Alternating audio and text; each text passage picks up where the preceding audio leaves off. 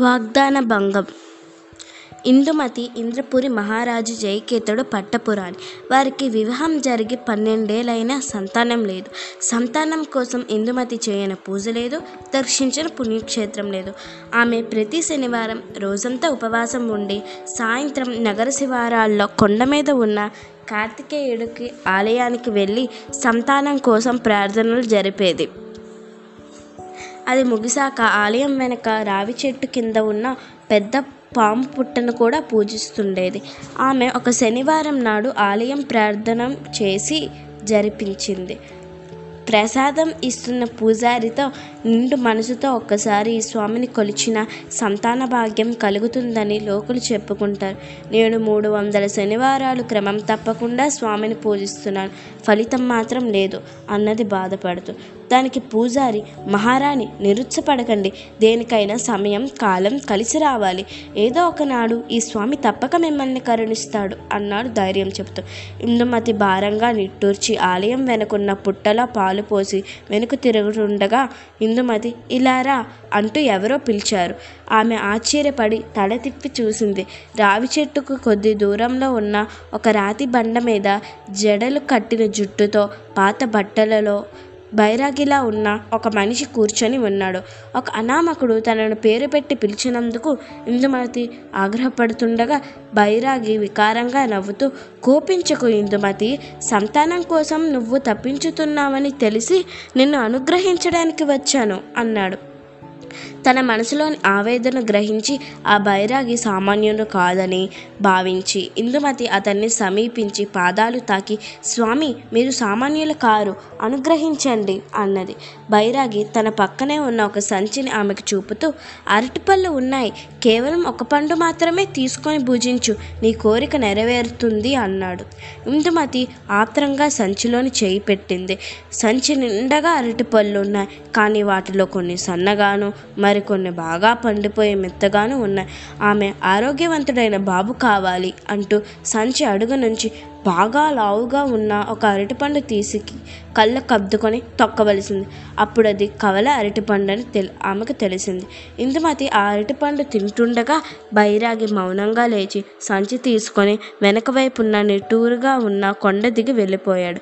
ఆ రాత్రి ఆమె జరిగిందంతా భర్తకు చెప్పి ఆయన తప్పక మరో మహానుభావుడై ఉంటాడు అన్నది. దానికి జయకేతుడు నవ్వి నువ్వు ఎంతమంది మహానుభావుడు ఆశీర్వాదాలు పొందలేదు. ఏమైనా ఈ జన్మకు మనకు సంతాన ప్రాప్తి ఉన్నట్టు కనబడదు అన్నాడు. అయితే ఇది జరిగిన మూడు మాసాలకే రాణి గర్భవతి అని రాజ్య వైద్యులు నిర్ధారించారు. ఇందుమతి జైకేతులకు ఆనందానికి అవధులు లేవు. తొమ్మిది నెలలు నిండాక ఇందుమతి ప్రసవించింది. కవలలు పుట్టారు. అయితే ఇద్దరికి ఆమె తిన్న కరటిపండులా అరటిపండుల శరీర భాగాలు కలుసుకుపోయి ఉన్నాయి. ఆరు మాసాలలోగా శస్త్రచికిత్స చేసి పిల్లల్ని విడదీయకపోతే వాళ్ళ ప్రాణాలకే ముప్పు అంటూ పది రోజుల తర్వాత అసలు విషయం బయటపెట్టారు రాజవైద్యులు. అంతకాలం ఆగడం ఎందుకు ఇప్పుడే ఆ శస్త్రచికిత్స ఏదో చేయండి అన్నాడు రాజు. రాజవైద్యులు విచారంగా మహారాజా ఆ శస్త్రచికిత్స ఎంతో అనుభవజ్ఞులు చేయవలసింది? మన రాజ్యంలో ఆ చికిత్స చేయగల సామర్థ్యులు ఎవరూ లేరు. అన్నారు. మన రాజ్యంలో లేరు. సరే మరెక్కడైనా ఉన్నారా? పొరుగు రాజ్యాల్లో ఎక్కడైనా ఉన్నా? పెద్ద పారితోషిక ఇస్తామని చెప్పి ఆహ్వానించండి అన్నది ఇందుమతి.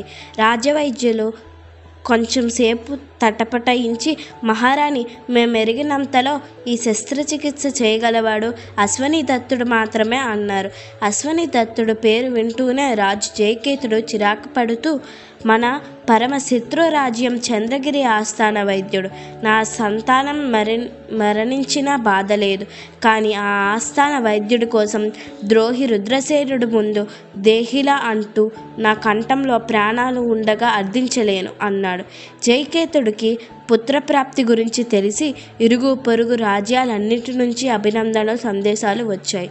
చంద్రగిరి రాజు రుద్రసేనుడు మాత్రం ఇద్దరు మగపిల్లలైతేనే అతుక్కుపోయి ఉన్నారటగా అయ్యో పాపం అంటూ సంతాప సందేశం పంపాడు.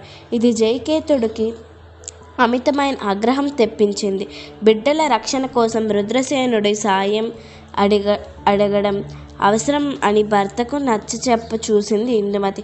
కానీ జయకేతుడు ఈ విషయంలో నా మీద ఒత్తిడి చేయడని సహించను అన్నాడు తీవ్రంగా.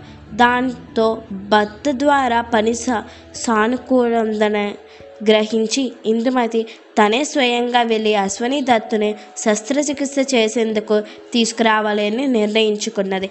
ఆ తర్వాత ఆమె కవలల్ని వైద్యుల పర్యవేక్షణలో ఉంచి పుట్టింటికి వెళ్ళి వస్తానని భర్తకు చెప్పింది. ఒక దాసిని వెంటబెట్టుకొని మారువేషంలో రెండు రాత్రులు కొండదారుల వెంట శ్రమపడి ప్రయాణం చేసి చంద్రగిరి చేరుకున్నది.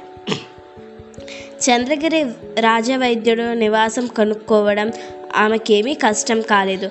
ఆసరికి చీకట పడింది. అశ్వని దత్తుడు బ్రహ్మచారి. ఆ సమయంలో అతడు స్వయంగా వంట చేసుకుంటున్నాడు. తలుపు తట్టిన శబ్దం విని అతడు స్వయంగా వచ్చి తలుపు తీశాడు. ఎంతో ప్రయాణ కోర్చి చాలా దూరం నుండి వచ్చాను. నాకు సంతాన భిక్ష పెట్టగలవారు మీరు మాత్రమే అంటూ ఇందుమతి రెండు చేతులు జోడించి ఆమె కళ్ళ నుంచి జలజలా నీళ్ళు కారాయి. దుఃఖించక తల్లి దూరం నుంచి వచ్చానంటున్నావు. ముందు భోజనం చేయి అంటూ అశ్వని దత్తుడు రాణికి వెంట ఉన్న దాసికి అరటి ఆకులో వడ్డన చేశాడు. భోజనం చేశాక ఇందుమతి తన కవలల పిల్లలు చేయవలసిన శస్త్రచికిత్స గురించి అశ్వని దత్తుడికి చెప్పింది. అంతా విన్న అశ్వని దత్తుడు నీ పిల్లలకు వచ్చిన ప్రమాదం ఏమీ లేదు. నేను శస్త్రచికిత్స చేస్తాను. ఇంతకు మీ ఊరు ఇక్కడికి ఎంత దూరం? అని అడిగాడు. మాది ఇంద్రపురి. నేను ఇంద్రపురి మహారాణిని అన్నది ఇందుమతి. ఏం మాత్రం తొనక్కుండా అశ్విని దత్తుడు ఉలిక్కి పడ్డాడు అతడి ముఖం వి వివరణమయ్యింది. ఈ శస్త్రచికిత్స జరిగిన మరుక్షణం నా తల చంద్రగిరి కోట కొమ్ము నుంచి వేలాడగలదు. ఈ సంగతి మీకు తెలియదనుకోను అన్నాడు. మీ ప్రాణాలకేమీ హాని జరగదని వాగ్దానం చేస్తున్నాను. నా మాట నమ్మండి. నా ఆశలు ఒమ్ము చేయవద్దు అంటూ ప్రాధేయపడింది ఇందుమతి అశ్వని దత్తుడు కాసేపు ఆలోచించి సరే పదండి అంటూ ఇంటికి తాళం వేశాడు. వాళ్ళు ఇంద్రపురి చేరిన మరుసటి రోజే శస్త్రచికిత్స చేసి కవలలిద్దరినీ వేరు చేశాడు. అశ్విని దత్తుడు శస్త్రచికిత్స విజయవంతమైంది. పిల్లలిద్దరూ ఆరోగ్యంగా ఉన్నారు. ఆ రోజే రాజదంపతులు అజ్ఞానుసారం దేశమంతటా ఒక చాటింపు జరిగింది.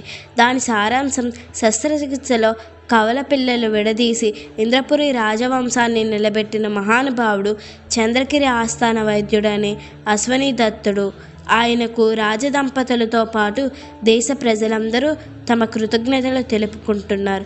మరనాటికి ఈ వార్త ఇరుగు పొరుగు రాజ్యాలన్నింటికీ పాకిపోయింది. అశ్వని దత్తుడు ఇందుమతి ఇవ్వజూపిన కానుకలు నిరాకరిస్తూ మహారాణి మీరు చేసిన మేలు కృతజ్ఞతలు అని చెప్పి తన రాజ్యానికి వెళ్ళిపోయాడు.